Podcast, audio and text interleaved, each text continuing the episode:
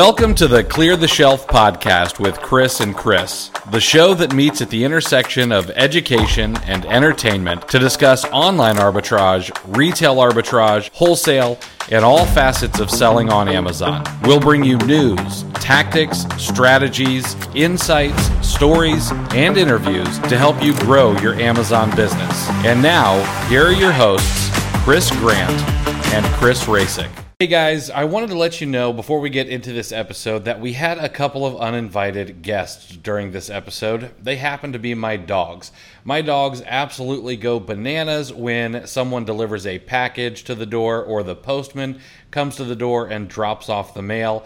And that happened not once, but at least twice during this episode. I wanted to apologize ahead of time because you are going to hear some barking, which is unusual, and we'll try to make sure that it doesn't happen often. Uh, but it was just one of those things that we could not avoid during the taping of this episode. So I apologize in advance. However, there are some really great points in this episode that I think you'll enjoy, even if my dogs uh, ruin a couple of seconds of the podcast. So enjoy, have a great time, and I'll see you in the next episode. What is going on, everybody, and welcome to this week's episode of the Clear the Shelf podcast with Chris and Chris. Uh, we're recording a little bit uh, later than usual, and this is probably going to be a little bit of a shorter episode than usual because, uh, well, it's a busy week uh, here in the Grant household. We've got the OA Challenge coming up. Uh, we just got back from um, an interesting vacation at the at the beach, and um, and so we're gonna. But we wanted to make sure that we get this out and get this in your ears, uh, so that we don't miss any episodes or any weeks for you guys. So, Chris, what's going on, man? I, I again, I appreciate you being uh, working around my schedule here and uh, and uh, recording with me on an unusual day. But uh, how you been, man? I've been good. Not nearly as busy as you have, but uh, but I've been good uh, week's going well. How did uh, how did the sourcing challenge go amid the the tropical storm? So it was it was interesting, and I I, I got a few people upset because I missed Saturday night. Uh, but this time around, we didn't really say what the prizes would be uh, as well as we did last time. Last time we had a we had a financial backer that made it uh, much more appealing. Uh, but this time around, the prizes were a little bit more. Um, they weren't lackluster, but they were a little more down to earth. It was five hundred dollars for the winner and two fifty for second place, um, which I mean, nothing to sneeze at. So, but there were fewer fewer people who submitted leads this time. However, there was an interesting thing that happened this time and last time. The winners were all kind of high dollar, high ticket items that were selling on Amazon. Uh, and kind of the cool thing is, is it obviously, if you were going to go buy those, you know, in real life to actually flip, it would probably be a little scary because you're dropping two, three, four hundred dollars per unit. Uh, but the profit was massive. One of them was a profit of around $150 each, and by my estimates, you could probably sell 10 or 15 or maybe more every single month. Uh, so I, I, think there's probably a lot of opportunity that is slept on, uh, especially for people who are willing to kind of take a little bit more risk on a on a single unit item. Yeah, it's uh, the nice thing about the big ticket items is you know it sure makes the the numbers look better a lot faster. oh know? yeah, yeah. It's it's not too hard to sell 30, 50 or 100,000 when everything you're selling is $300 and up.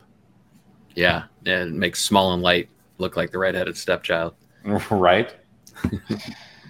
so, uh, this week we're going to be talking about medicating your pain points, and uh, this, Chris, what I guess what do we mean by medicating your pain points?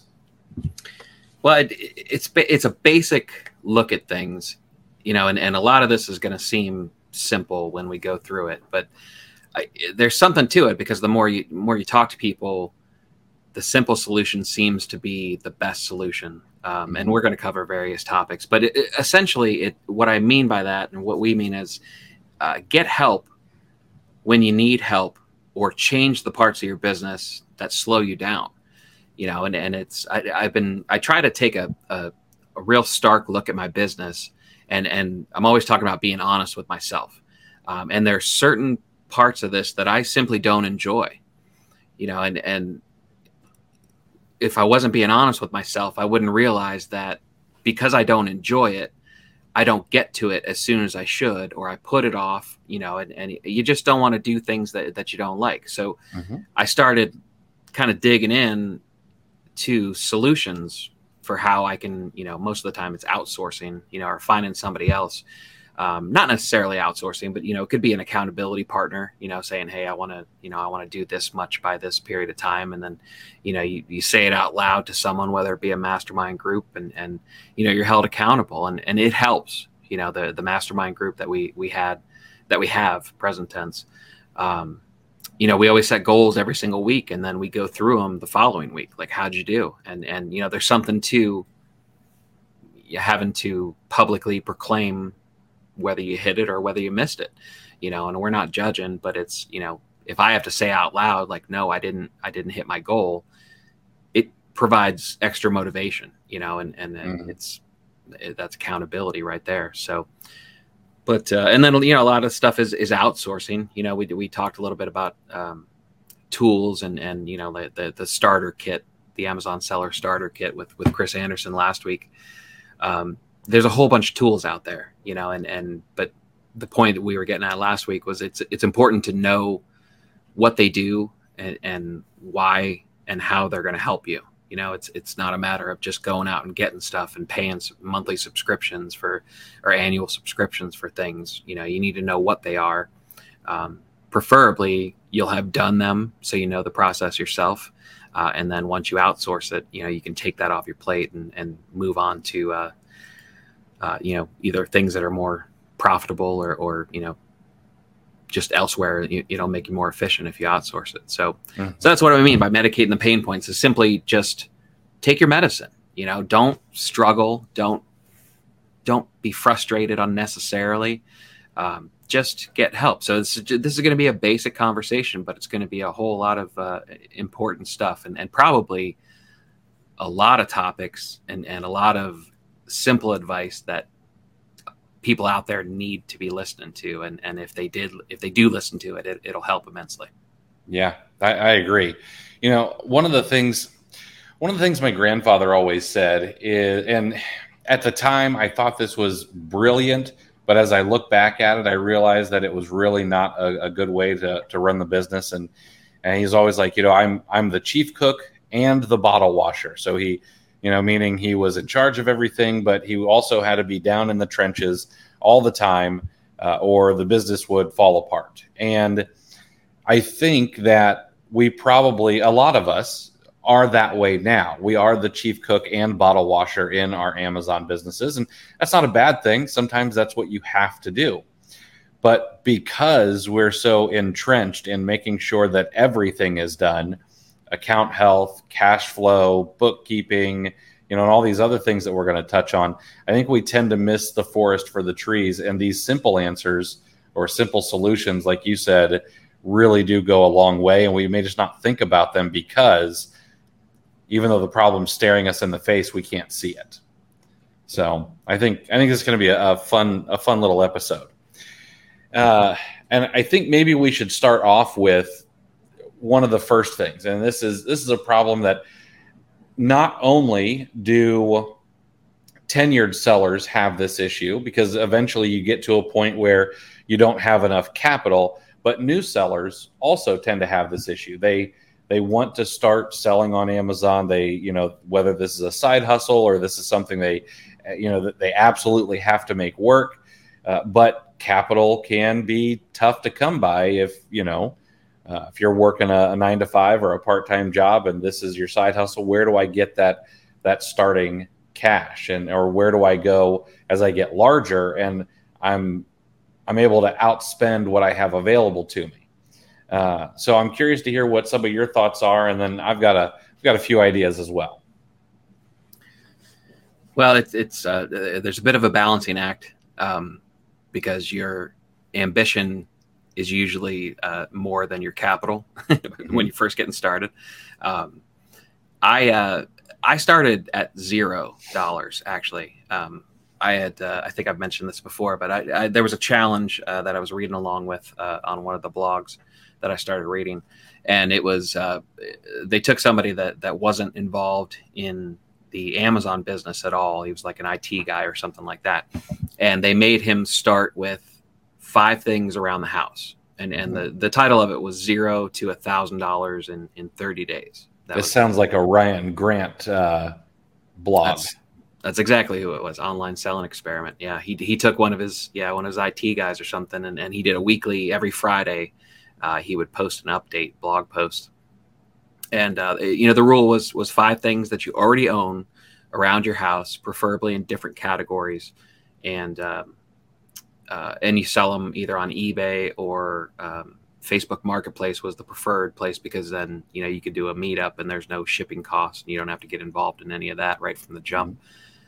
And uh, and then you just flip it and you take the money that from those five things once they sell and you you go buy something else and, and you you know you just kind of keep turning it over like that and, and the goal was to get to a thousand dollars in 30 days and he did um, and so did i as i followed along um, nice. you know my first item was was an old cell phone my wife's old cell phone i put it on facebook marketplace sold it for $90 and it had been sitting around for years and, uh, and then I took the ninety dollars and went to Goodwill and you know bought anything Nike Dri-FIT that I could find, or, or you know Ralph Lauren brands that I knew that that mm-hmm.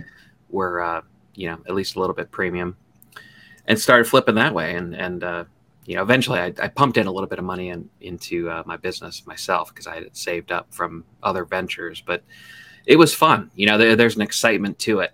Um, you know, and, and selling that stuff and flipping, especially at you know zero dollars and then you know rolling that profit in it, it's there's there's an excitement to uh, to e-commerce you know no matter what platform you're looking on whether it be a you know sale on amazon or a sale on ebay um, or even facebook marketplace uh, mm-hmm. craigslist wherever um, so that's that's the easy way to go it's not um, it's not the fastest way you know but uh, you know i was talking to uh, i was at a discount store over the weekend and I, I rolled up.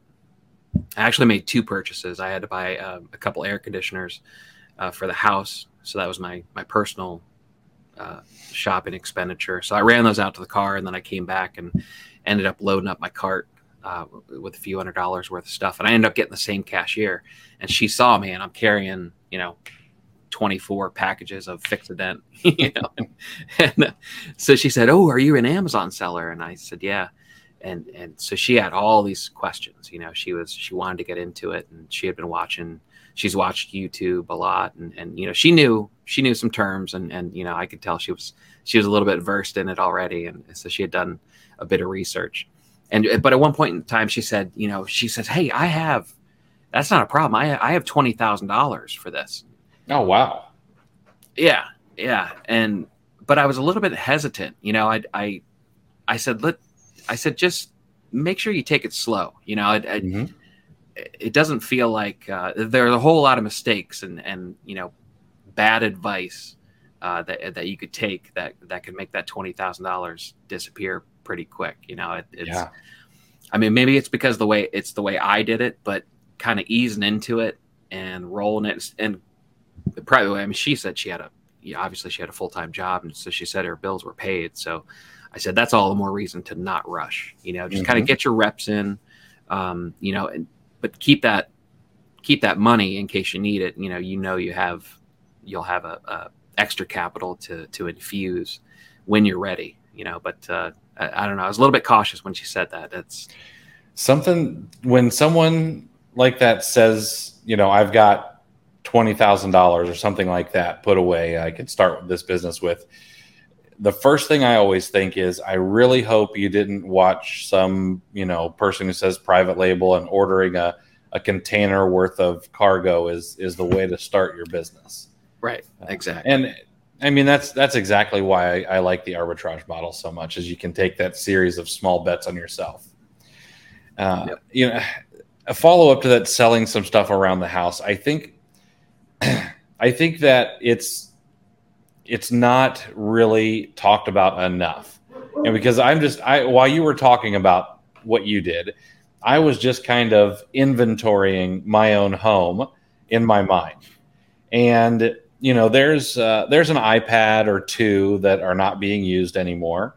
Uh, I know that I have. Uh, I don't. I don't shoot very often, but occasionally I like to go out and, and shoot things, uh, you know, target stuff like that. So, but I have a a fairly high end rifle scope that's sitting out in my garage that I don't use, uh, that I could probably probably get several hundred dollars for. Uh, and I know I've got some old cell phones. And then the the other thing is, now don't go take advantage of any any family, but uh, my grandfather, my dad, they tend to be electronics pack rats. Uh, and and what I mean by that is my grandfather very well may have a Nokia phone in some junk drawer somewhere. Uh, you know, oh well, it still I, works. I might need that. You you never know. I might need that. Uh, but if you could ask family members, hey, are you getting rid of anything? Are you donating anything? Could I take that off your hands? And if I sell it, could I give you a portion of it? If not, I'll donate it for you so you don't have to go to Goodwill. Uh, and then the other thing is, like, if I had to start over today and I had no money, no connections or anything, I think the first thing I would probably do is hit up Facebook Marketplace, Craigslist, and FreeCycle and try to find things like furniture or weights or uh, things like that, fix them up, clean the dirt off of them, uh, and flip them right back onto the same marketplace that I picked them up on. Uh, may not be the fastest thing, definitely, probably not the most. Um, I mean, you got to put some elbow grease into it, you know, not the most glamorous, but you could make some serious money. And if you have any skill, any mechanical skills, you could pick up things like washers and dryers that are broken and throw a five dollar part on them and and fix those up and sell them. Uh, actually, when we were when we flipped a couple of storage units, the washers and dryers were really the only thing I ever made money on. Everything else was pretty much garbage. Uh, so there'd be there'd be some some money doing that. But yeah, maybe that's not the way you want to go, and maybe you want to get going a little bit faster. There, there are other places you could get capital. Now, uh, let's talk about the ones that I would not recommend first, and then we could go down and, and talk about the ones that might be a little bit more recommended. So, number one, friends and family. Uh, you know, I have I will admit that I have borrowed money to start businesses in the past. Uh, I've always been able to pay it back, but there was one time when I didn't have a lot of money that I borrowed five thousand dollars to buy a liquidation, a whole truck of liquidation, and I got fifteen hundred dollars for it, and that hurt. Mm. That hurt bad. You know, I ended up having to pay that back. Uh, so the problem with owing friends and family is a couple of things happen. One, there either becomes bad blood, or two, uh, you get a business partner that you didn't want you know, and and so I, I really would recommend not getting friends and family involved, you know, unless maybe unless they were like a, a very high level investor and they you know they knew that okay well we could we might be just lighting this money on fire and you know that kind of thing. But the other the other thing is is loan sharks. And i know a lot of people are going to probably chuckle at that you know but we know more than one person who has essentially used a loan shark. And you could call it private money or you know whatever you want but there's a there's a point when it becomes sharking uh, you know when it's like a 20 or 25 percent interest rate uh, and things like that. And um, i would not suggest this for a couple of reasons. Number one business any business is risky uh, but two, you don't necessarily want someone who is going to invest in your business who, I don't know, their way to get a collection is either a baseball bat or, you know, some screws to the thumbs or something like that. I just, I don't know. I don't want that kind of pressure on myself if I'm trying to grow a business, but also looking over my shoulder because the payment is one day late uh, and I'm getting some, you know, some phone calls that are just heavy breathing and then hanging up. Uh, so, uh, are there any other routes that you might take to acquire capital or, or use capital in your in your business? Uh, that I don't recommend. uh, yeah, well, yeah, are there any that you don't recommend? Um, eh, certainly, I wouldn't look at payday loans. Um, Mm-hmm. You know that that's uh, it's a bit uh, predatory. You know, and any any industry where they they took the APR from three hundred percent down to uh, capping it at at you know thirty five or twenty nine or whatever. Um, they probably best to stay away from, in my opinion. Mhm. So, um, but yeah, friends and family. Yeah, the friends and family and the loan sharks. It's sometimes you get a combination of the two. Sometimes you get a family member that wants to charge you twenty five percent. So that's the the double whammy. Um, oh yeah. that might be based on a true story too. But uh, I did. I was Yeah, trying yeah. to flip. I was trying to flip a house, and and yeah, the interest rate from a family member came back at twenty five percent. Oof. You wouldn't even get that. You wouldn't get that rate from a hard money lender. Those are usually like twelve percent. Uh, you know, now, now here's the interesting thing. We we bring up you know friends and family. We bring up loan sharks. You know, but the people who have used those in the past, and you know, we'll we'll save names to to protect the innocent, but uh, they were able to make money even at those kind of, of interest rates. So that is kind of the cool thing about Amazon is you can run so lean and you can churn inventory so fast that you actually can be profitable on top of what can be a predatory interest rate. But again, you're I think I think you're making things harder than you necessarily have to by going those particular routes, uh, or at least taking on a whole lot more risk than I'm comfortable with now. Maybe if I were 21 again, uh, I might be a little bit more comfortable with that kind of risk. Uh, you know, but getting into my You'd have more time years- to, to let your thumbs heal too if anything went wrong. exactly. now, now there are other forms of capital that I think are are absolute gold mines. Uh, so credit cards, you know, if if it's available to you, credit cards can be absolutely incredible. It can give you a little bit of a uh, of a float, you know, for 30 days or uh, what is it? Is it American Express Plum that does 60 days on the float? Mhm. Okay, so so. there you've got a, a 60 day float before you have to pay it off. Uh, plus, you can get things like cash back, and you can get things uh, like airline miles or travel miles. So I know that even though I was on vacation this past weekend, I did a little bit of sourcing, and my Bank of America Unlimited cashback credit card they they report cashback really quickly, like before items ship or anything like that. So just from that, this weekend I I looked and I made sixty five dollars in cash back on that credit card from what I sourced over the weekend. And it doesn't sound like a lot, you know, but if you do that every couple of days, that's gonna it's gonna end up being a nice little chunk of change.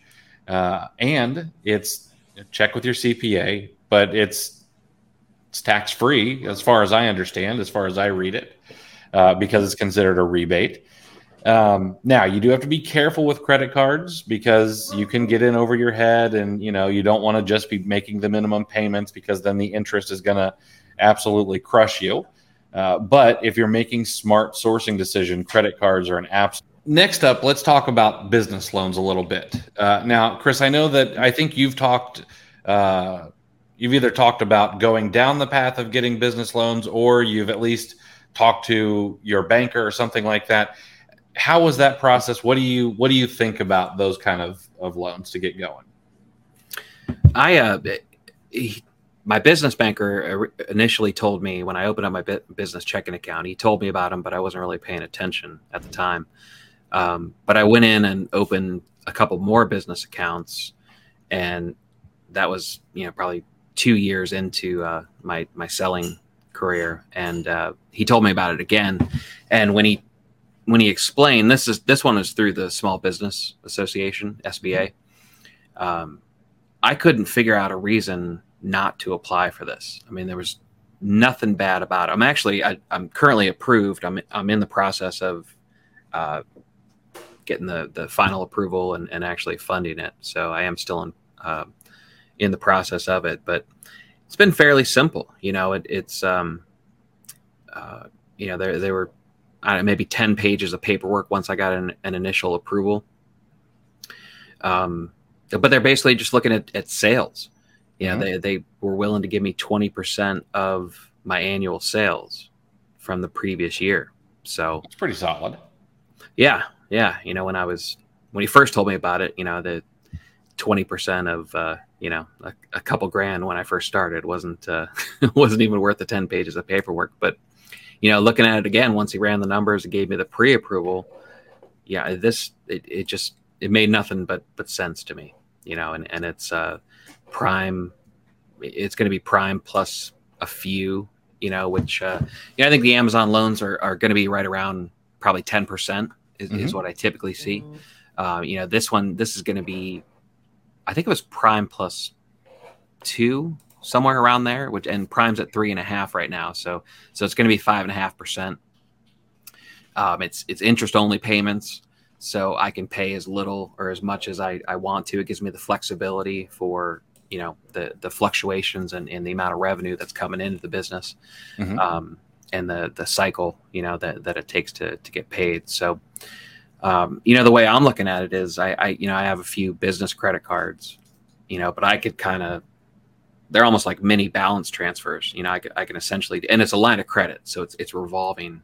Oh, nice. I can, I can, keep reusing it. Yeah, um, it's a ten year draw period. Okay. Will they reassess how much that line of credit is as as you grow? Uh, it, it's a it's a ten year draw period. I yeah, I can reapply at any time. Um, mm-hmm. You know, my big question was what what happens after the the revolving period stops because typically on on home equity lines of credit, there's a draw period and then it usually converts to a fully amortized loan on the back end, and and typically they're you know they they're they're kind of shorter terms. You know, it's probably ten or fifteen years typically uh, with home equity. So what I didn't want to happen is get caught at the end of the revolving cycle and have you know be almost maxed out on the line and then have that convert to something with a mm-hmm. you know mm-hmm. five year term or something crazy like that you know that might put a, a hitch in my giddy up but uh, mm-hmm. but no he said they're he they're currently running a 10 year draw period he said typically they're about seven years but lately for, for whatever reason they've been a 10 year draw and then after the 10 years usually he said they renew as long as everything is in good standing, they'll renew it for another 10 years. So there isn't any, there wasn't any forced repayment, you know, unless uh, probably if you default. But uh, but yeah, and he said, and then at that time you can, you know, the numbers will be different, I'm sure. And, and he said, you know, we could reassess it and uh, you know try to adjust it up from there as the business grows. That's awesome. So it's really a great product. Yeah. So I, I don't know. My opinion would be that's probably not the way to go as someone just getting started. Right. More more important to validate the business model. You know, take those small bets. Uh, but I think that's fantastic. You know, as you get to a point where you want to, you really want to scale the business up. Uh, mm-hmm. Now there are there are other options. You mentioned one, Amazon loans. I know a lot of people love Amazon loans. Uh, I've had I've had two Amazon loans. Uh, usually, I usually I decline them, but I've, I have taken two of them, and they were incredibly helpful. Uh, and it's kind of nice that you know the loans are basically secured by uh, your inventory and your future sales and, and things like that. Um, I don't know. Some people get a little frustrated with how much the interest rates might be on those, uh, you know. But overall, it's it's really not that much money if you decide to take an Amazon loan. Um, but then there are some other options out there for Amazon sellers. So there's one I would not recommend, which is payability. I think their interest rates and the way that their fees are is probably a little bit predatory. Uh, and I don't know if everyone understands all the fees and things like that that are built in to the the product that they have. But then there are others out there that I think people should know about, but I don't I have not done the research to to say yes or no on these. But there's things like AccrueMe, uh, and there's one other one out there that's very similar, where they actually lend you money, but they take an equity stake in your business. And right from the right from the get go, I don't care for the equity stake. Uh, I you know it worries me that you know I don't know. I've got it. How long do I have to give them that? Is there a way to buy it out? Is you know if I pay back the loan, are they are they out of it? You know, those kind of things worry me. I'd have to look really deep into those kind of things. But I also just don't want anybody ever to be able to come to me and say, you know what, we've got an equity stake, so we've got a little bit of a say, and here's kind of the direction that you probably should be going. Um, you know that kind of stuff. I was actually there were some private investors at one point who were offering this kind of equity stake in in online arbitrage businesses, and I had a conversation with one of them, and uh, it was very much uh, golden handcuffs. Uh, you know, you yes, we'd love to give you a bunch of money to do online arbitrage. However, you need to get rid of this, this, this, and this in your life. And I've I'm self-diagnosed, you know, business ADHD kind of guy. There's no way I'm going to be able to focus on one thing when there's 37 other shiny objects out there. I also want to focus on. uh, so I had to I had to pass on that. Uh, have you ever looked into AccrueMe or any of those kind of equity partners that, that are out there? I haven't, and and honestly, it's because I I haven't really run into a bunch of resistance um, getting capital. You know, maybe it was the you know the slow pace that that I try to scale under, but uh, yeah, it, it it's fairly easy to get some business credit cards. it's fairly easy easy to uh, to get some business credit cards uh, right out of the gate. You know, I mean, if you're if you're going to file for an LLC, which is what I did um, relatively quickly, um, you know, places like Capital One, they approve me, um, and you don't need a you don't need stellar credit. You know, you can have you know fair to, to mid range credit. You know, and I'm you know if you're in the mid 60s or higher, or I'm sorry, mid 600s, I should say, uh, or higher you know you're you're probably gold. You know you're probably good to get uh, get a couple cards if if that's what you want to do. Um, you know Chase is another one. Uh, I've had no problems with them. You know they uh, just based on personal credit. You know you could probably you know you probably get five ten thousand dollars on a, a, business credit card right away. Um, with enough credit line to to hit a, a nice little intro bonus too. You know whether you're looking at you know, whether it be a cashback bonus. You know, I think one of my Chase cards had a five hundred dollar bonus, and, and achieving the bonus isn't really too big of an obstacle either because you know the think about the inventory that we're purchasing and, and, you know the, the volume that, that we're churning in the credit cards you know you, you can hit these bonuses pretty quick um, and then there's also travel rewards you know i had a marriott card that I, I think they gave me 125000 bonus uh, Marriott points and two free nights uh, certificates, and I hit oh, that. Awesome. Yeah, they gave me three months to hit the intro bonus, and, and I think I had it in the bag after about five weeks. So, and none of that was based on business financials. You know, those are just personal credit, and and you know, uh, basically, if you have a, a score in the mid six hundreds, you know, you're you're probably home free from there. Yeah, that's. I, will admit it, admit that I am not the best at churning credit card points and things like that. I wish I was better at it. And I don't know whether it's because I can't focus on, you know, the minutia that you've got to really learn about these credit cards. Uh, but I, I, wish I was better. I mean, I, I know people who are taking their families, you know, traveling first class across the world and and that kind of stuff. And it's kind of the cool thing about this business is that can all be free as long as you do it properly. So, yeah. Now we should probably move on to the next thing. The other kind of one of the other pain points, and and uh, it's prep. I mean, listen, I know some people really really enjoy it. When when my wife was helping me, she actually and she didn't necessarily enjoy putting things into poly bags and taking off stickers. Uh, however, she was really really good at packing boxes at making them small and dense, or as small and dense as you can make them. Uh, and she referred to it as adult Tetris. It was, you know, she would sit there, watch a little TV, pack boxes, and she enjoyed it. I, on the other hand, I would I would rather go to the dentist than than prep. I, I don't care for it. Yeah. Uh, but there are some easy ways to be able to remove yourself from that bottleneck. Uh, and one of them, of course, is a prep center. A prep center is a, a nice, easy way to be able to allow someone else to handle the prep, pack, and ship of, of your items. And I think a lot of folks, a lot of folks are like, well, I can only use a prep center if I'm doing online arbitrage. That's just the only way to do it. But it's not the case. I know that you have help for your prep and uh, for the retail arbitrage that you do. and and I'd like you to talk about that a little bit here in just a moment. But I, I also know that in both Ohio and in Florida, I have found and used prep centers that will accept retail arbitrage. So you don't necessarily, while you may be limited by geography, you know, if you don't have a prep center for two hours, then it's probably not going to help. Uh, but it is possible that there are prep centers near you that are are able to help out. Um, and Chris, I'm curious, like, one, how did you find prep help, and and kind of what the process was to uh, to bring them in house and help you with your retail arbitrage prep? Well, I I went uh, against popular advice, and I, I went inside my family.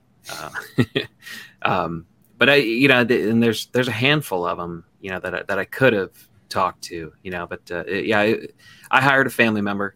Um, you know, she's she's retired, and and you know, she was uh, doing some Instacart, and you know, there's there's a handful of people that in my personal network, and and I'm I'm guessing that I'm not alone, you know, but uh, like the retired, you know, just collecting Social Security, but you know, everybody seems to want to have a little bit something on the side, you know, and and that's a situation that that she was in, and um, you know, and my fear at first was, and and I've actually talked to to people in the mastermind that have the same fear of, of hiring somebody, is you know that there's all of a sudden there's pressure to have something for them to do.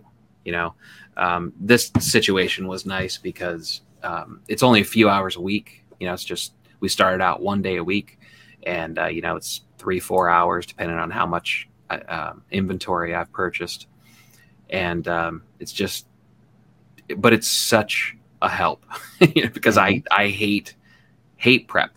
I hate prep so much that I would put it off, you know, and, and I would just, I, I, I you know, I'd, I'd, let my, my limbic system win and, and, you know, just go do something, um, involving some dopamine instead of, uh, you know, these, these poly bags and, um, and all this stuff. So, yeah. And then of course that means that inventory keeps piling up and, and, you know, that's money and that, you know, that's revenue um, that that's unrealized, uh, which and and it's silly. I mean, it's it's completely stupid to do. So, you know, that's uh, uh, the breaking point of, of that is is what made me seek it out. But you know, I, have got uh, you know, my oldest son is um, turned just turned 19.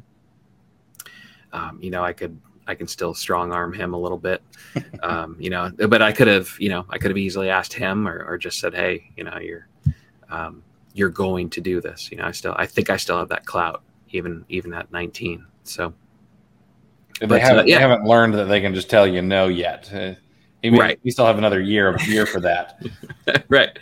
Right. But uh, he was a possibility. Um, you know, just uh, you know, and, and I meant to make a point earlier when we first started talking. Um, you know, you had mentioned family members when we were talking about free stuff you know that people getting rid of stuff and and you know the old things laying around the house and and then the old things laying around our, our family's house um, you know part of that is you know we kind of have a responsibility to to let the people in our families and our personal networks know what we do mm-hmm. you know you, are certainly going to miss opportunities if you don't you know yeah. you're not you know keeping it to yourself and and not not throwing it out there that that hey you know if you're getting rid of anything call me first you know that mm-hmm. that can uh, that could be a lot of extra money uh, that that you pick up simply by by sharing that information.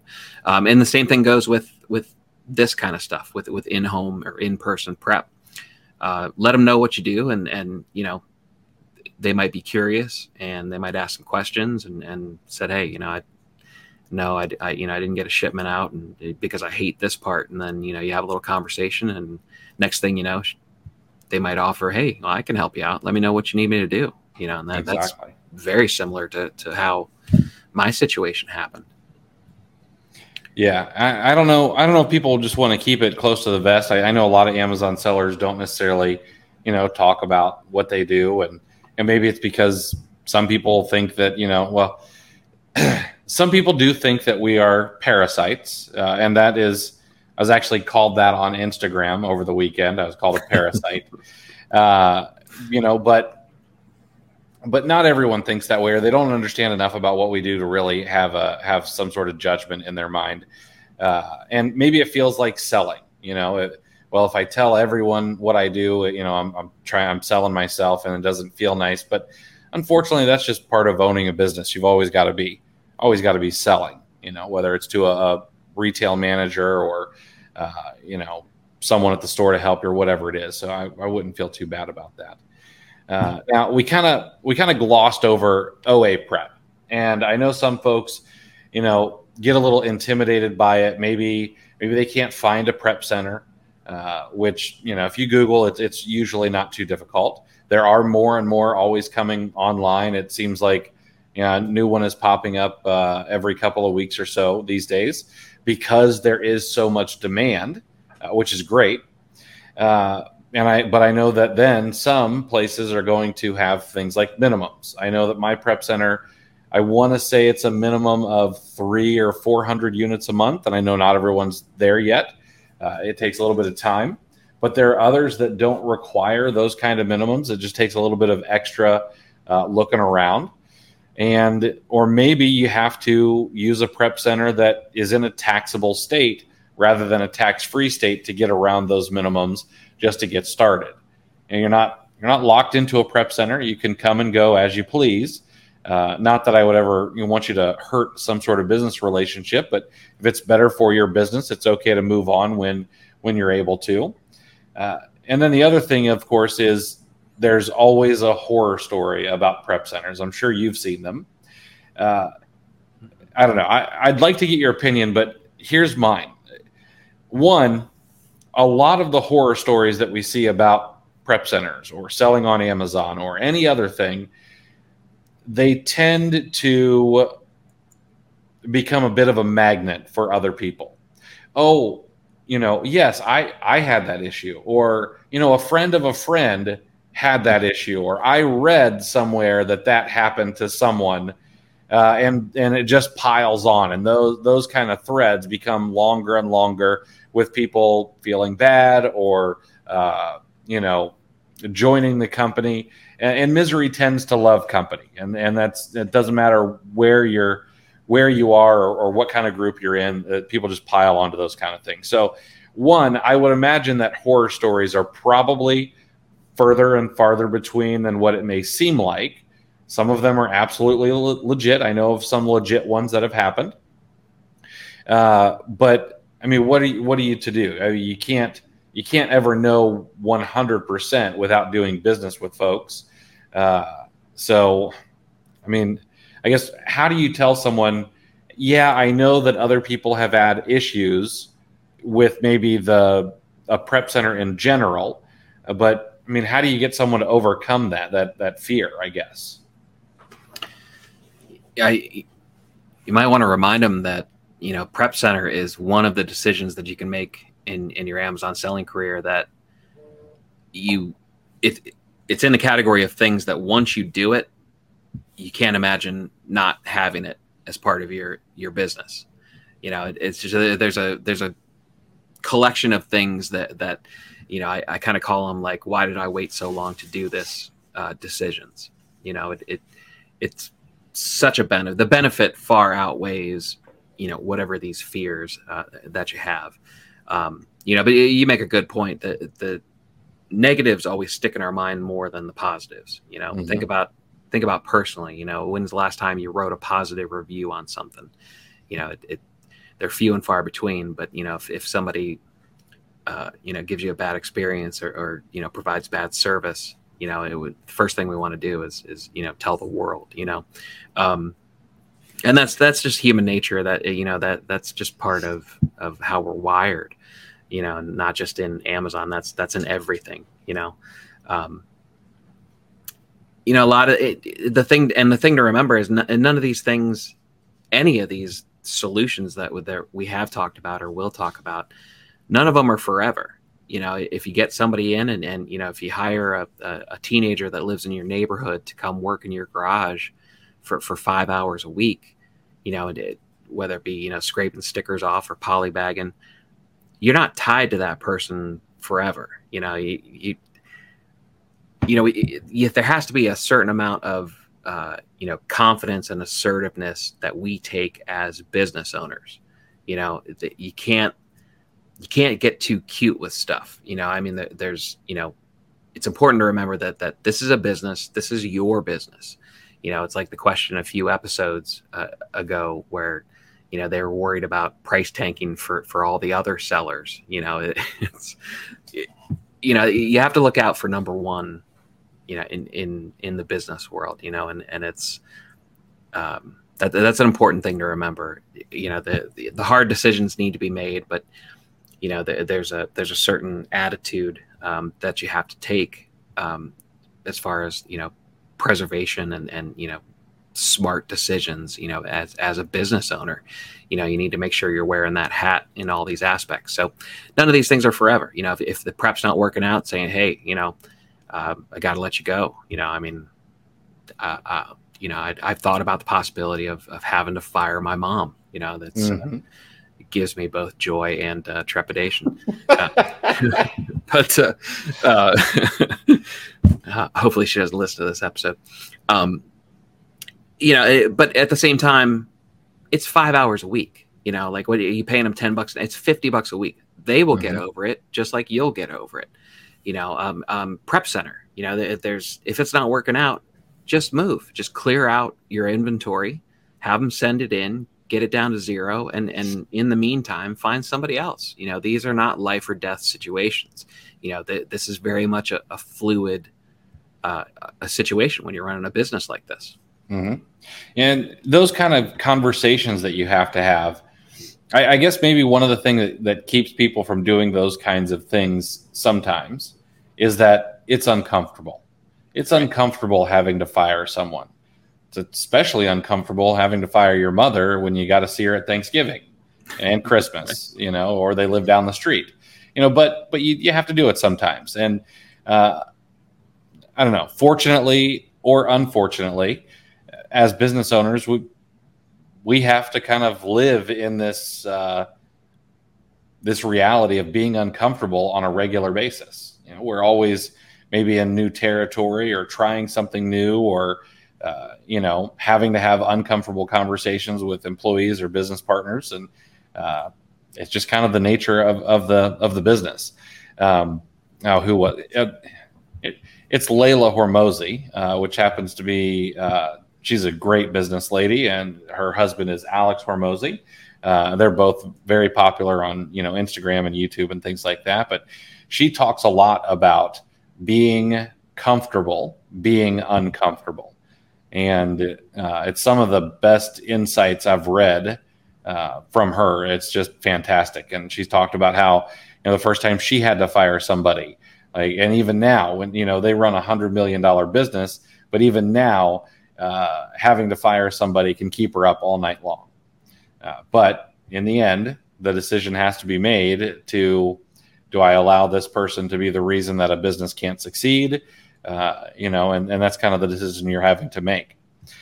Yeah. And, and how different is that from the overall theme of this episode? Mm-hmm. You know, it, it's it's a hard decision. Any of these, whether it be capital, whether it be prep, you know, sourcing that we'll get to, or or you know, even bookkeeping. You know, you're making there's something keeping you from it, and it it it's uncomfortable. But the the point is, you're going to make the hard decision or get through whatever the obstacle is that's keeping you from it you know the, the thing to keep in mind is how good it's going to be when you get the right person or you get the right service in place you know that's that's the point of all this and yeah, yeah it you you may be uncomfortable getting to that position but just keep keep the ultimate goal in mind mm-hmm. Eh, you you touched on our next topic, which is is sourcing. I think it makes perfect sense to talk talk about it after prep, even though you have to do it before prep. Uh, you know, sourcing for some people is is hard, uh, or they don't care for it, but they know that it's something that absolutely has to be done. This is probably one of the reasons that having uh, or lead lists are so popular. Is that I mean, uh, let's let's be honest. Yes, getting the dopamine rush from finding a great score at a you know doing retail arbitrage or you know finding a killer product in tactical arbitrage or manual sourcing yes that dopamine rush is is awesome but it wears off pretty quickly when for the next 2 hours you absolutely strike out at every corner. Uh, you know, and it and it can feel I don't know overwhelming, disappointing, frustrating, you know, all those things, uh, and probably enough for some people to say, you know what, I'm not going to do this anymore. Uh, so, but there are solutions, and you know, the first solution. Let's talk about retail arbitrage. One, maybe retail arbitrage is just too peoply for you and you don't want to go out and, and deal with people or crowds or anything like that. Well, the cool thing is you can also you can hire shoppers. Um, I'm I'm always going to go back to uh, Dan, and I don't know why his his last name uh, escapes me at the moment, but Dan is a really successful seller from the Northeast, and he has a team of shoppers. One of them is in the Chicagoland area. Another one I think might be in the Northeast with him. But he's got these shoppers who go out and absolutely crush in different parts of the country. They do the sourcing and the shipping. He never has to touch a thing. Uh, now, does he go out and do retail arbitrage? Yeah, absolutely. Uh, but if he doesn't, he's still got a business that's growing. Uh, I think they're they're probably going to do nine figures this year. Is that wait, no eight figures? Sorry, nine figures is, is really big, but they're going to do eight figures this year. They're going to $10 million in sales and 90% of that or more, maybe all of it is from his team of shoppers. Uh, so, I mean, it's wow. possible to grow like that.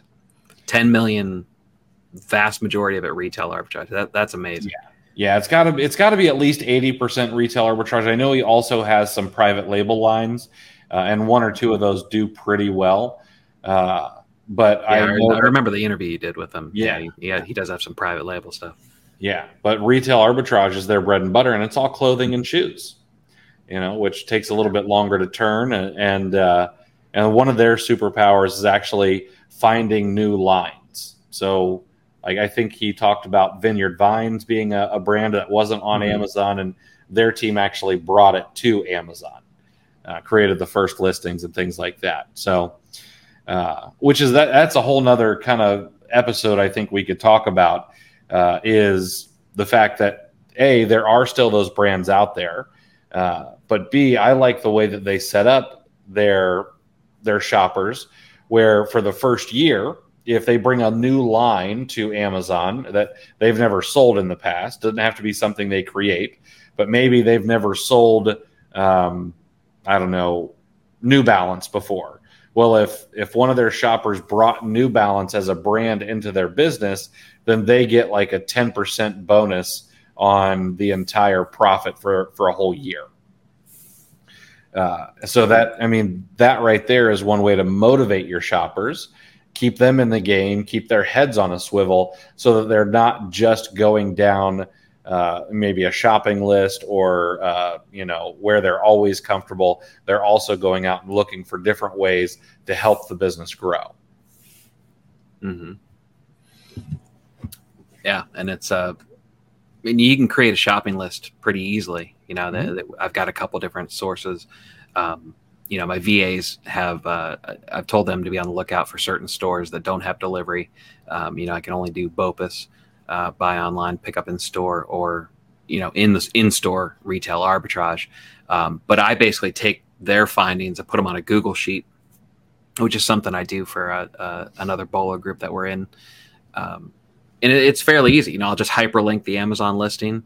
Um, you know, so I can copy that, put it into Scoutify, you know, if I want to look at some numbers that way, or if I want to look at the actual Amazon listing, and I'll even take a little snippet of the picture from the Amazon listing and put it right into the Google sheet, you know, right into the cell. So I can, you know, just as a visual cue um, to try to speed it up, you know, as far as, you know, if I can make a quicker decision, you know, making sure that I'm, you know, looking at the, the right product.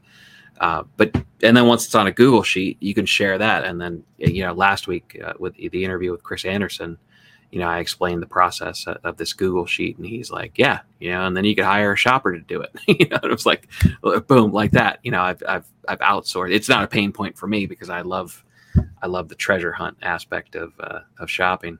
Always have. But uh, you know, but yeah, if I wanted to, or if I had multiple lists, you know, I could hire a shopper and, and give one list to them, and then I could still go treasure hunt myself. And now I've got double the eyeballs and, and double the sourcing power. So yeah, abs- absolutely. I'm I re- I'm very excited. A little bit later this month, you know, I, I know I've said it in the past, but we've got uh, got someone who's gonna come and do that kind of work for me, and I'm I'm really excited to see what uh, what they what they can do. I think they've got a lot of potential. So, nice. uh, plus, I even I was able to outsource their their prep training. Uh, Nicole, Chris Anderson's uh, mm-hmm. girlfriend, is actually going to come up and train him uh, in her style of prep for me, uh, so that so that he's really really good. So I'm I'm excited about that. Uh, now, now we talked about retail arbitrage, but but when it comes to OA, I almost think that outsourcing OA is a little bit easier. You know, there's a there's a lot of different ways you could do it. Number one, you could just join lead lists, and and they're I think they're valuable, especially if you use them properly. I I know that I harp on it a lot about using lead lists properly. Uh, you know but that's one method that, where you can outsource your your sourcing. Number two you can have a virtual assistant if you don't like going through say tactical arbitrage results. Maybe you don't like manual sourcing. Uh, you can have someone do that for you know four or five dollars an hour. Uh, i've hired my own cousin to go through old lead lists and just all she does is go through leads lists that are you know a year 12 or 12 months uh, six months and 90 days old. And anything that is still profitable, she just puts on another sheet for me to look at. She's not, she doesn't know how to source, she doesn't know how to figure out whether something is selling really well or not. All I ask her to do is look at the two products, and if it's in stock at the source site and it's still being sold on Amazon, so it's not not a dog page, and she can see in the RevSeller calculator that it's profitable based on the purchase price, then it's a give it to me to look over. So rather than me having to go through several hundred leads, I can go through 20 or 30 of them and save some time uh, that way. With a process uh, that involves copy, paste, click. Exactly. And, and yeah, it's, you know, easy data entry. Yeah, it's super, super simple. I try to make it as easy as possible. Uh, I think the training videos I made her were a total of about seven and a half minutes, and she was off and running. Mm-hmm. So, so that's I guess I guess the whole point of that is is don't be overwhelmed by the process of giving a little bit away. You know, it doesn't it doesn't necessarily have to be that whoever you have doing the work for you knows everything you do because that's not going to happen. You know, what you know and what I know has come through years of blood, sweat, and tears. You know, uh, these offerings to the Amazon gods that we have to give, uh, and you're not going to get that from someone who's who's not uh, invested in this like you are, at least not up front. Uh, right. But you can give them a little piece, or maybe they're only 75% as good as you but now you have all that time back, and over time you can train them to become better. Uh, and you're also maybe maybe you're not spending 30 hours a week sourcing now. Maybe you're spending 20 hours a week, and you've got an extra 10 hours that well I could either I could source more, I could work on reimbursements and get some of the money back that Amazon owes me. Uh, you know, I could figure out a way to, I don't know, use some leverage in my business somewhere that maybe I'm not uh, or just use it as thinking time. This, I don't think this is always thought of as a business that requires some thinking, but I would imagine that if we had a little bit more quiet time where we could think and ask ourselves questions and be honest with ourselves, we'd probably come up with a lot more solutions and make our lives a lot easier. Absolutely. The next one is shipping. Um, Chris, what's what is your process for getting things out of your house and on its way to Amazon? Well, you know, part of it has to do with uh, uh, my in in person help.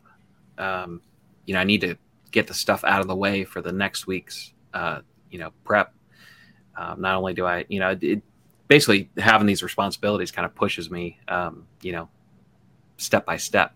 You know, I need to make sure I have I bought inventory to be prepped, and then I need to make sure that the stuff that was prepped before is is out of the way, you know, for the new stuff. So um, it, it's a mixture of that, and then my wife, you know, give me those looks that that seem to say, "Get the shit out of my way." Um, yeah, I don't know. It may be a combination of those two.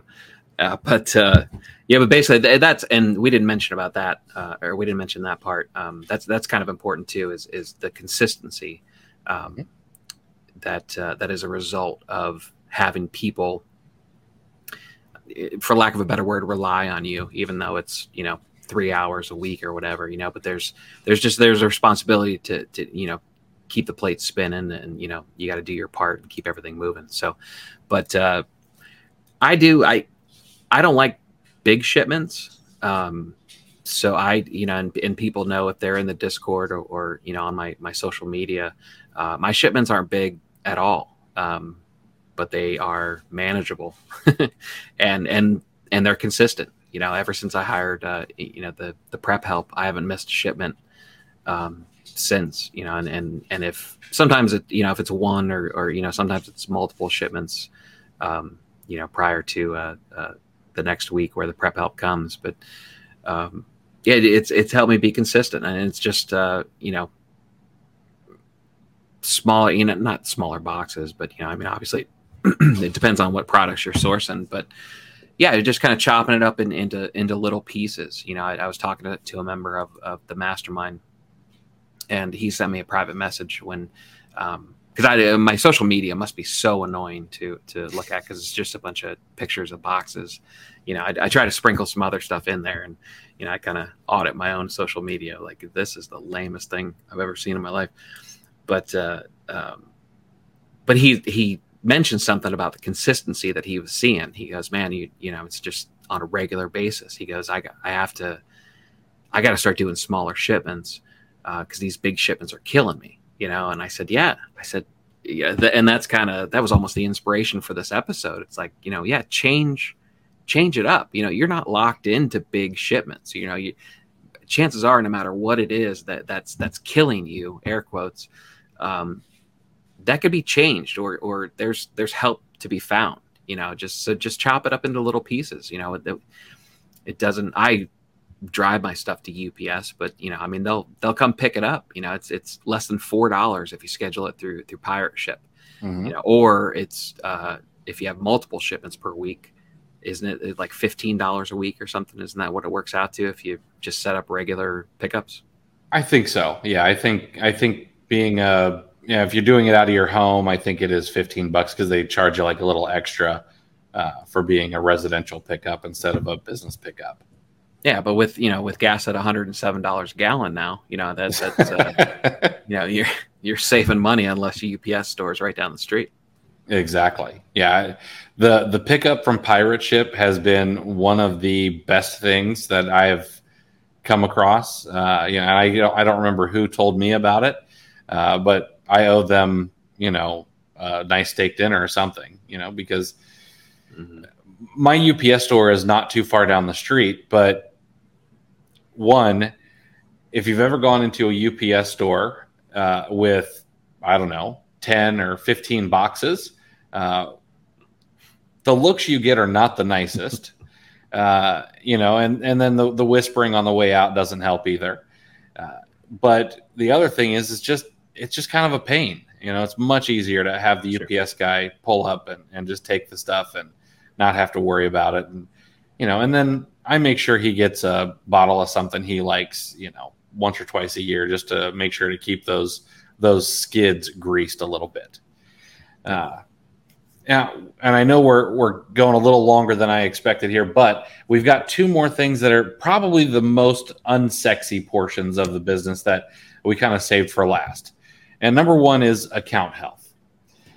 There is, this one may not seem like it's that important, but I, I would say that this may be one of the most important. And the reason I say that is whenever a lot of times, not not every time, but a lot of times when I come across someone who reaches out and asks for help with maybe a suspension or some sort of account issue, uh, and you start really digging in, you kind of see a history of not handling account health on a regular basis or in a timely manner. Uh, and and these things, if they don't seem important at the at the beginning when they start happening, but then when that suspension comes and you've got uh, maybe 10 IP claims or you've got a couple of inauthentic claims or things like that, well, then it becomes real evident real quick that, okay, well, we know why this happened. You aren't showing Amazon good faith on the front end. So finally, there's a straw that broke the camel's back. Uh, but now you've got to deal with all of these issues at one time. Now, having said that, I understand that a it's really really boring and it's it's frustrating to have to deal with seller performance, seller support. Uh, the communication is not always the best. Their understanding of Amazon's policies uh, is not nearly as good as our understanding of Amazon policies. And because of the way that Amazon policies are written, our understanding of them really probably aren't as great as they should be. Uh, but there are some ways that you can lighten that load. And one way is having like an attorney, uh, you know, on retainer. And I know that sounds really expensive, uh, but you know, someone like Jeff Schick, you know, he's eighty nine dollars a month, and he'll handle an IP complaint for you, and you also get a free suspension once a year.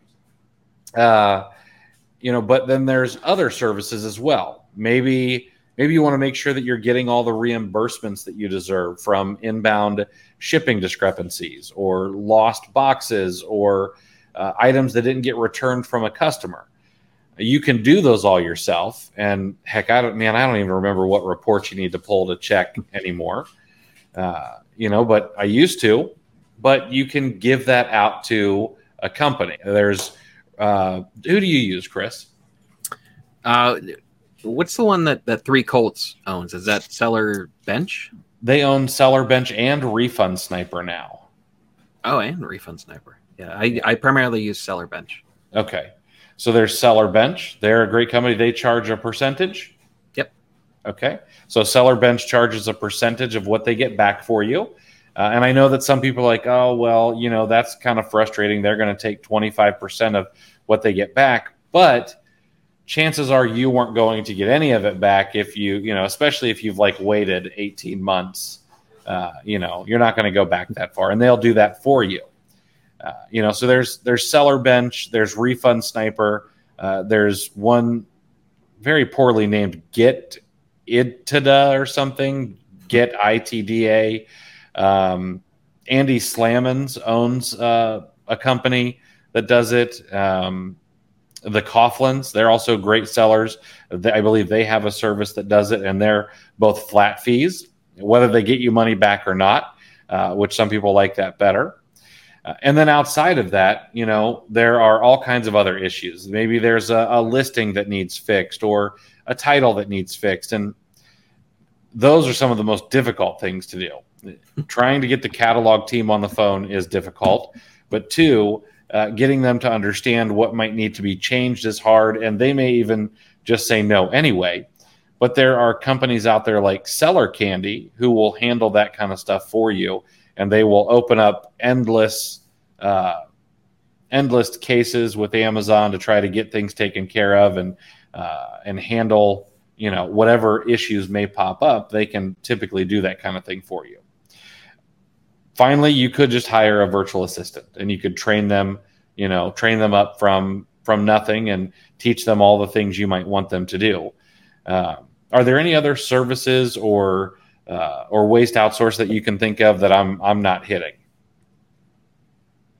No i think you got most if not all of them. And I, I do want to i want to put an emphasis on this.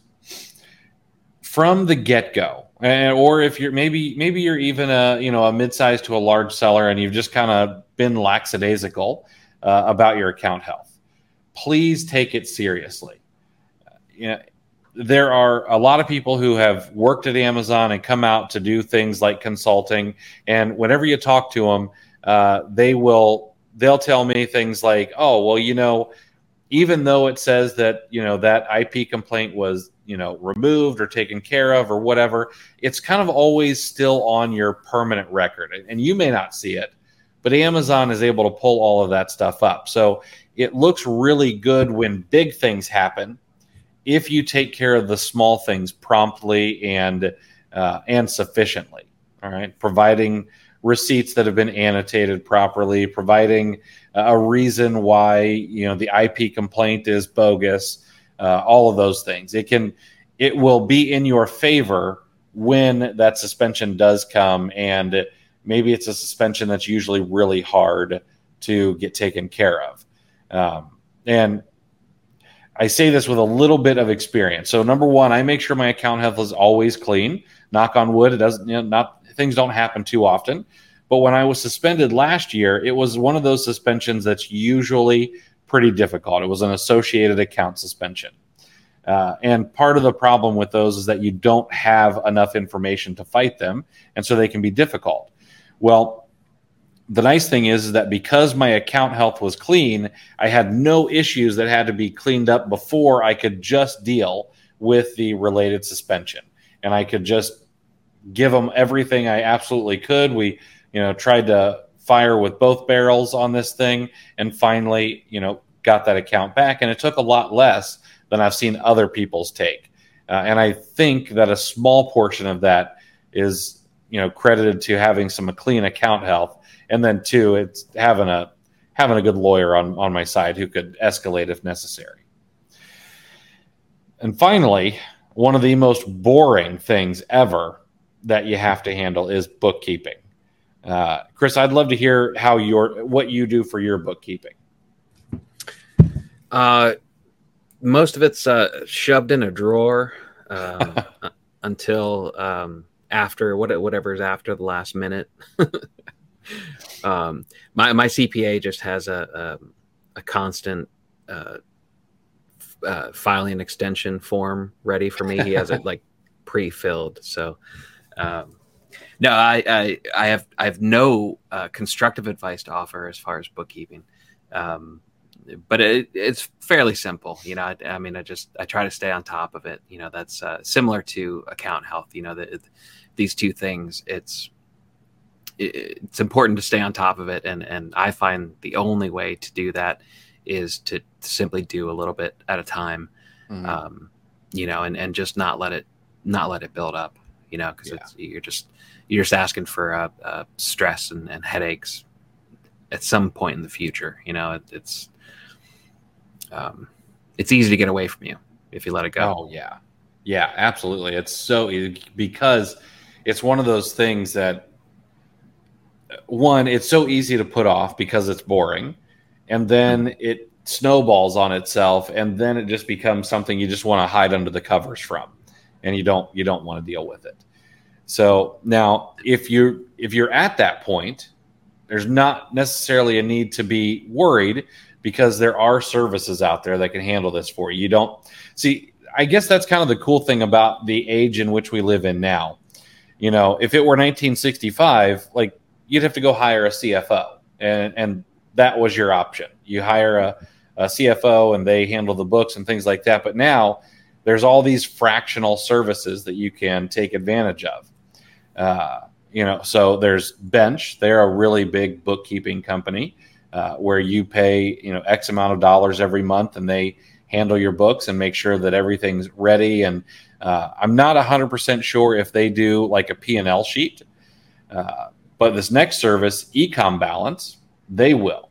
They do they do your bookkeeping for you. They if you're someone who has let your books go for a while, they have a service where they'll go back as far as they have to. Uh, it might cost you an arm and a leg, but they will clean up your books for you. But then you'll get a P&L every single month and you'll know exactly where you stand profit and loss wise uh, which can help make you some informed, help you make some informed decisions going forward. And then maybe those services are too expensive. I think Bench is probably going to cost most people $300 a month. Ecom Balance has a sliding scale depending on your size.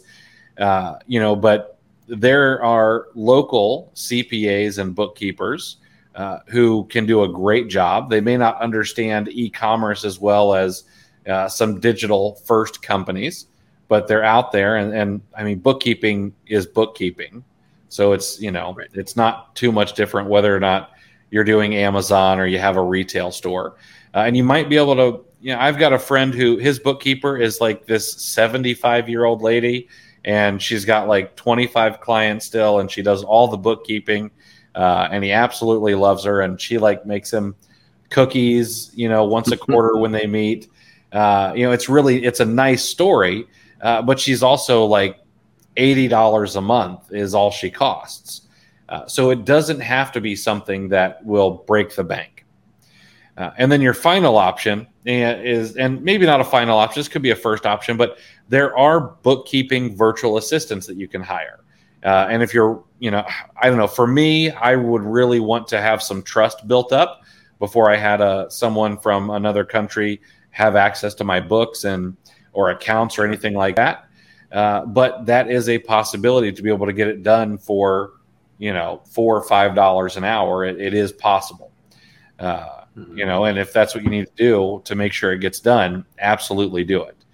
And now, while we're on this topic, I think that that another piece of it that we should talk about is is taking care of like receipts if you're doing retail arbitrage or online arbitrage. This kind of hits account health and bookkeeping. You need copies of those just in case Uncle Sam were to ever come knocking on the door and say, "Hey, we need proof of all these things." But you also need these things if you have an account health issue. So I know that what I use is I use a ScanSnap. Uh, I think it's the IX 100 to scan things like receipts in. Of course, I have folders if they're emailed receipts. Uh, but I know that I am guilty of stuffing receipts into a bank a banker's bag and then letting them go for months at a time. And I would highly suggest you don't do that uh, because your bookkeeper is going to be irritated with you. Number one. Uh, then number two, if you don't have them when you need them for an account health issue, you could end up having uh, having to a lot of stress going through all of those receipts. Uh, Chris, how do you keep your receipts organized? Uh, yeah, they are. They're stuffed in a container for uh, uh, way too long. But uh, I, I just use my scanner. Um, I, have got a, a I just whatever came with the computer. You know, mm-hmm. la- LaserJet or whatever. Um, I do it the hard way. I gotta I have to piece together, you know, especially some of the especially the the stores where they don't use the quantity button. They just like to scan each individual I, one of those. I am go I am going to I'm gonna buy and send you a receipt scanner right after this right after we're done with this episode. I'm gonna change your life. yeah, because that's uh, yeah when you, when you get those vertical blind uh, uh, receipts, yeah, that's that's annoying. That uh, yeah it's not my favorite process. No, no, I, I totally get it. Uh, now, this is another thing that you could outsource. You know, this is this is something that you know your 19 year old son. You could tell him that he's got to do. Uh, tell him to get off the computer for a little while and hop on yours. Uh, you know, and and scan those in. Uh, when my son's a little bit older, I don't trust him at eight years old to uh, well to touch my computer or my phone or or any other electronic that is mine. Uh, but when he's 12 or 13, I would imagine that I should be able to hire him to do that kind of stuff, uh, you know, on a on a part time basis. Um, you know, but I'm also I'm going to have the prep person and the and the shopper we have this summer. I'm going to have him do that. That's going to be part of his job is to scan all those in so we don't have a backlog of them. Uh, and it's it's not hard, but it's really really important. Have you ever you ever left a receipt in the in like the windshield of your car? no. No? Okay. So when I first started doing retail arbitrage, I I thought I was being super organized and I'm like, you know what? I'm going to get a manila envelope. Whenever I leave a store, I'm going to make sure that my receipts go into this manila envelope and and I would put this manila envelope on my dash. I only did that once or twice because when it's 95 degrees outside and it's 110 in your car, well, those things are thermal and they tend to uh, just turn into just black, and you can't see anything. Uh, and so, fortunately, never had an issue. Uh, but you know, I would I'd be kicking myself now if I did that again. I had a, a similar scenario with uh, uh, Dan Marino's autograph. Oh. I saw him. In, I saw him in an airport as a kid, and, and all I had was an envelope and a felt tip pen. And so he signed this envelope for me, and, and I put it in my pocket, and went out in the Florida sun, and I pulled that envelope, and there was there was no evidence there was ever any red ink because it was a red felt tip pen. There was no evidence there was ever any ink on the envelope. It was amazing. It was like a magic trick. That's horrible, man. That's a great story, though. I mean, at least you at least you got to keep keep that. Not that it's much of a concession, right? uh, anything we missed? I, I, think this was this was kind of a fun episode. I know it. I know it seems like a bunch of boring little things, but I think there are some uh, there are some real kind of take your medicine moments out of this uh, this episode. Yeah, it, you know, it's it, it harkens back to to one of our previous episodes. You know, it, it just get out of your own way. You know, it, it's don't hesitate and, and and don't not do something simply because it's uncomfortable. Um, you know, or, or don't let things build up. It, again, it's just get started and just keep going. You know, I mean, we we keep hammering that home, but it, it's such good and necessary advice. Mm-hmm. So I do have a, a, quote of the week. Do we? Oh, perfect. I, I, was I don't want to escape that. Submit, submit one of my own. So yeah, go ahead.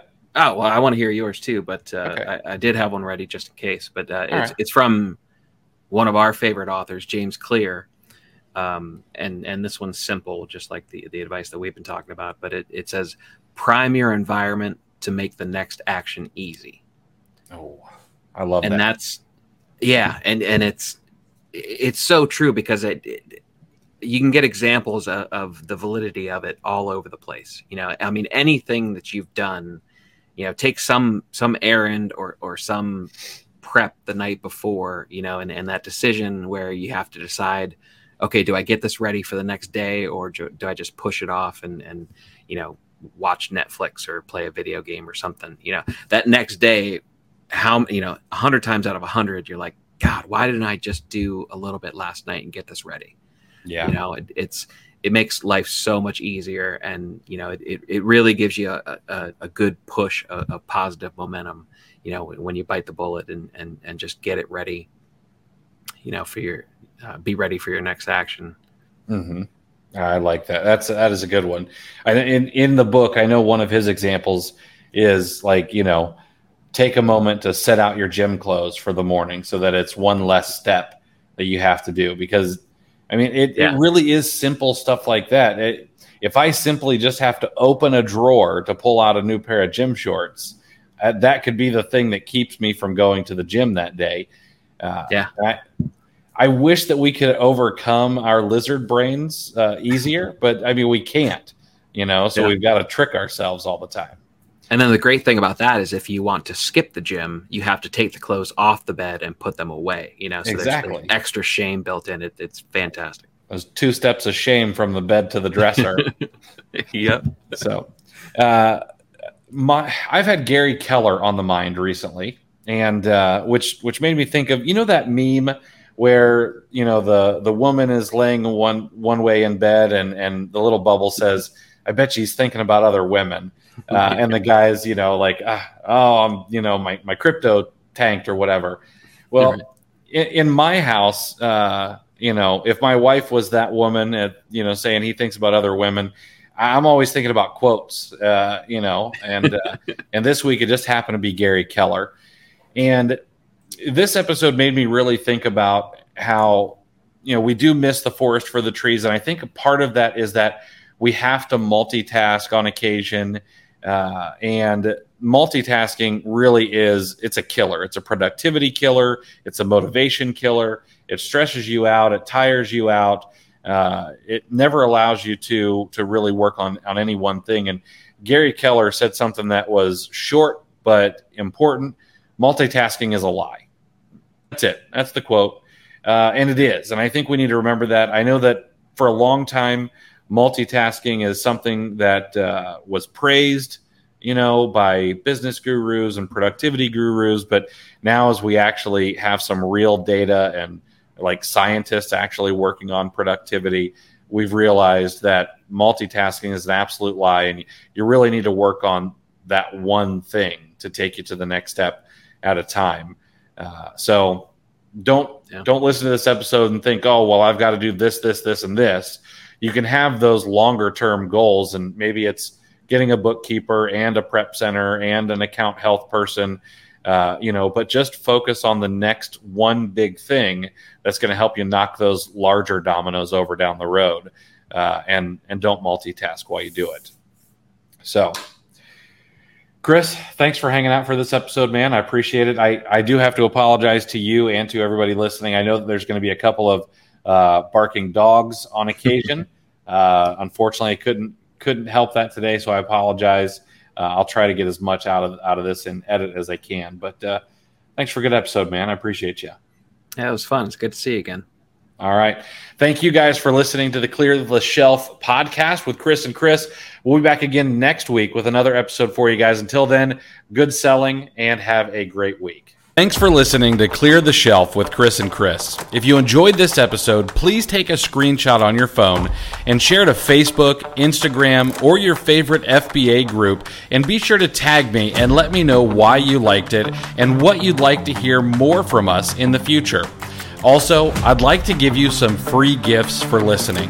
Head over to rabbittrailchallenge.com and repricerchallenge.com for some free courses to further your business. Thanks for listening.